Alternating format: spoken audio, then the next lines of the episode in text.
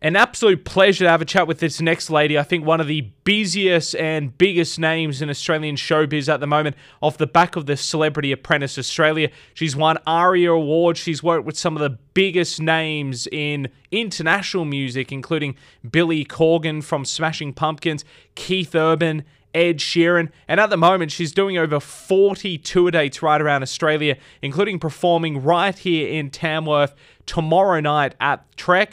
I'm talking about the one and only Amy Shark. Amy, thank you so much for your time this morning. Hey, I'm good. This is your first time. I'm surprised by this. First time in Tamworth uh, on your on your tour. You're playing here Saturday night. You did, and this was very exciting. You got nominated for a Golden Guitar earlier this year for the track "Love Songs Ain't for Us." Of course, you did that one with Keith Urban, but also uh, penned by Ed Sheeran. Tell us how that sort of collaboration all came about. Well, that was a lot of um, hustling, but I, I, it was it was also perfect timing too because I um I've made friends with Russell Crowe and Russell was like sort of championing my music since um since day one really since Adore came out and um I went to his farm and I was using his recording studio and he had a big plaque um that um Ed Sheeran had to, for doing the Eminem song and I just randomly said, "Oh man, I'd love to work with that guy," you know and then Russell kind of took it upon himself to drop my name to Ed, and and then I heard from Ed.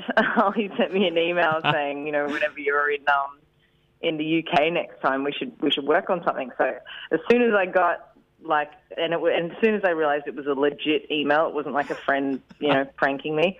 I um I sort of really jumped on it and, and tried to to lock in a date with the guy, and it and it all happened. So it's crazy. Yeah, phenomenal. And then, sort of, did Keith Urban's involvement in it kind of just naturally progress from there as well?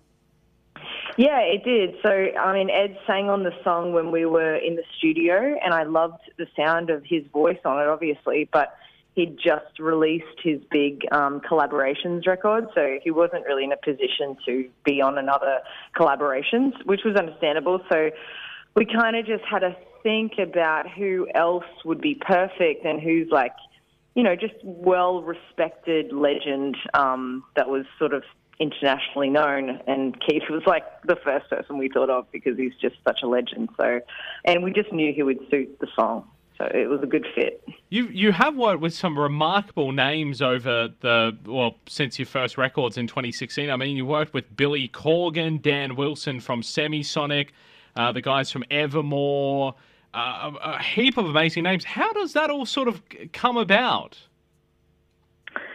Um, oh, so many different ways, but um, it, it really is. It's quite a small world when you enter the music industry. You think it's such a big, um, scary sort of um, place, but then once you're in it, you're like, oh, they they work with that person, and oh, okay, that person's with with that person. You know what I mean? So yeah. it's like some of it comes from the record label, some of it comes from me just meeting people. Sometimes, like with Dan Hume, Dan just found me at, the, at my very first ARIAs that I went to, and and he's um, you know obviously used to drum for Evermore, but now he's just this um, incredible producer. So he just found me at the ARIAs and said we should work on some music, and then we ended up doing you know the EP and and pretty much two albums after that. So it's just networking and and um, you know doing a bunch of songwriting trips and working out who you like. And I remember Dan Wilson was just such a such a beautiful person to work with, and just really listens and knows how to arrange songs so well. So it's just it's just meeting people and being open to it, really.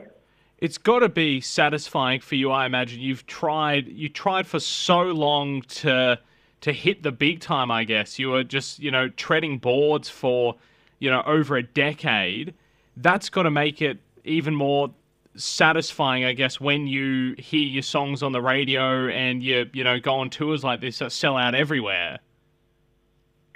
Yeah, it, it's it's funny, you know, because when you are on that grind, and when you are hustling for so long, you really have to like make a conscious effort to enjoy it because when you're doing it for that long and you're so used to to working and, and hustling, it's hard it's hard to stop. So when I did start to get somewhere, I just I just kept going, and I and you know it wasn't until I had one plane ride back home, and I just recorded a song with like Mark Hoppus, and I just you know signed a um, signed a record deal with an international label, and I thought to myself, I need to stop for a second because I haven't actually stopped yet and been super stoked with how far I've come.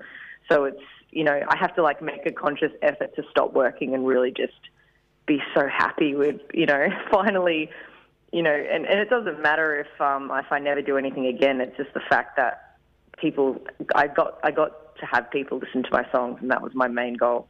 I love this new tour because quite often people do, uh, you know, miss regional areas of Australia, and you're doing a whole heap of shows right throughout regional Australia and going to some really, really, really cool niche towns that probably, you know, haven't had anyone visit there for, you know, decades. Probably like John Farnham on one of his, you know, farewell tours decades ago was probably the last person that went there.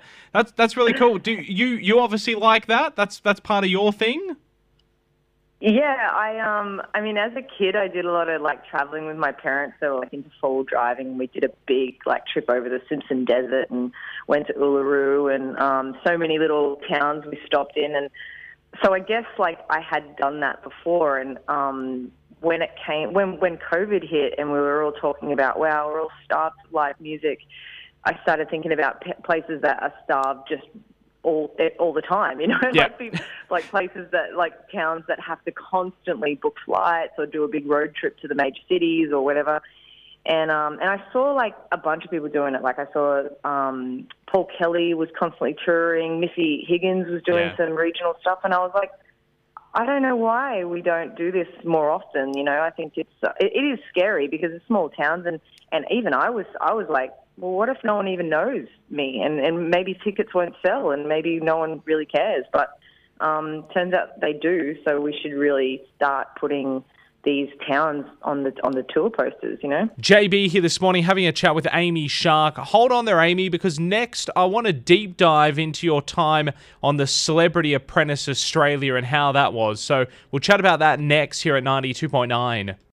92.9 JB here having a chat with the one and only Amy Shark. She's performing at TRECC tomorrow night on her huge Australian tour, taking in not only the capital cities but a heap of regional areas as well. And Amy, you've got to be one of the busiest women in showbiz at the moment, I reckon, because you've just wrapped up on Celebrity Apprentice Australia. How was that for you? Yeah, yeah. I was actually um, grateful that I was in Western Australia when it started playing, so I missed a lot of episodes, which, I was happy about because I, I think I would have cringed the whole time because I hate, I hate watching myself. But um, you know, it was it was super fun. I made a bunch of new friends, and um, you know, would I ever do it again? Definitely not. But it was um, it was it was just super, it was just hard work. You know, like people who do TV, like hats off because it's long hours, it's a lot of hair and makeup, you're constantly being filmed, you're constantly being recorded, and it's like you just it's just full on. Like it's just it was such a crazy experience. But I actually am really glad I did it because it kind of you know I got to um, show a different side of me, I guess, and and really put myself out there. you know. How how was uh, Lord Lord Sugar? Did you end up meeting him in person? He's actually just a teddy bear, you know, like he puts this big, you know, hard ass character on. But um, I actually, it was pretty funny. I actually met him at Russell Crowe's um, well before I, you know, it was, it was like two years before. He was shooting the other, the last season, you know, when Yep. I first met him. And he had no idea who I was. And I really didn't even know who he was. I just thought, oh, this is the guy from that celebrity show. and um, I accidentally spilt a glass of wine on his wife. And I was like, and then before we know it, I'm doing Celebrity Apprentice, and I'm like, oh my god, he's gonna be like, oh, that's the girl that spilt the wine on my wife, and like, you know, I was like hyperventilating about it, but Russell was like, no, he really loves you. and it's fine. Oh, that's sensational. I love that. He did. He didn't remember, or uh, only remembered from being prompted. And th- at that We point, you're like, off- "Shut up, yeah, we- Russell." yeah, we sort of spoke um, off off the off camera, and, we, and um, sort of had a bit of a laugh about the night, and, and he was like, can't believe you're doing this now, you know? yeah, it was pretty funny. hey, Amy, if if you don't mind me, um, Emily, our receptionist here at the station, she has been the biggest long-time Amy Shark fan that I know of. Um, I've actually bought her in to say, no pun intended, to say hi to you, and also ask Oh, awesome. and ask you a question as well. Emily is here. Say say hi to Emily. Hey, Emily. Hi, You've Amy, got great taste you? in music. Oh, thank you. Uh, you you got a question for Amy, Emily? yeah, so what inspired you to start writing songs? What inspires me? Oh, well, I mean, it started at a very young age of just um, not knowing what to do with so many thoughts and so many um, issues that I was facing. And I, when I started, like, you know, sort of playing a few simple chords on guitar, um, I was just singing along and I just found it so, like, I know this word gets thrown around, but therapeutic. It was just, yeah.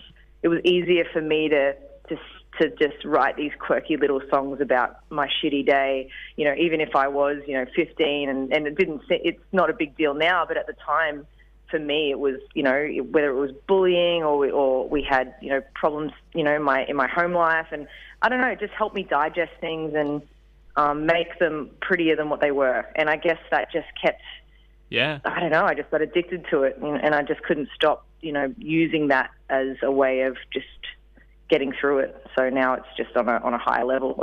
yeah.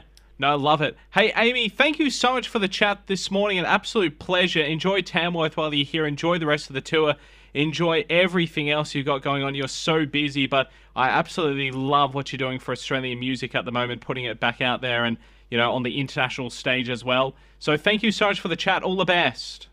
Oh, thank you. And I'm so excited to come to Tamworth. Everyone I have ever known loves Tamworth and goes there often, and I'm so embarrassed that I've never been there. So I, at least I get to tick that off really soon. Beautiful. Thanks, Amy. Thanks, guys.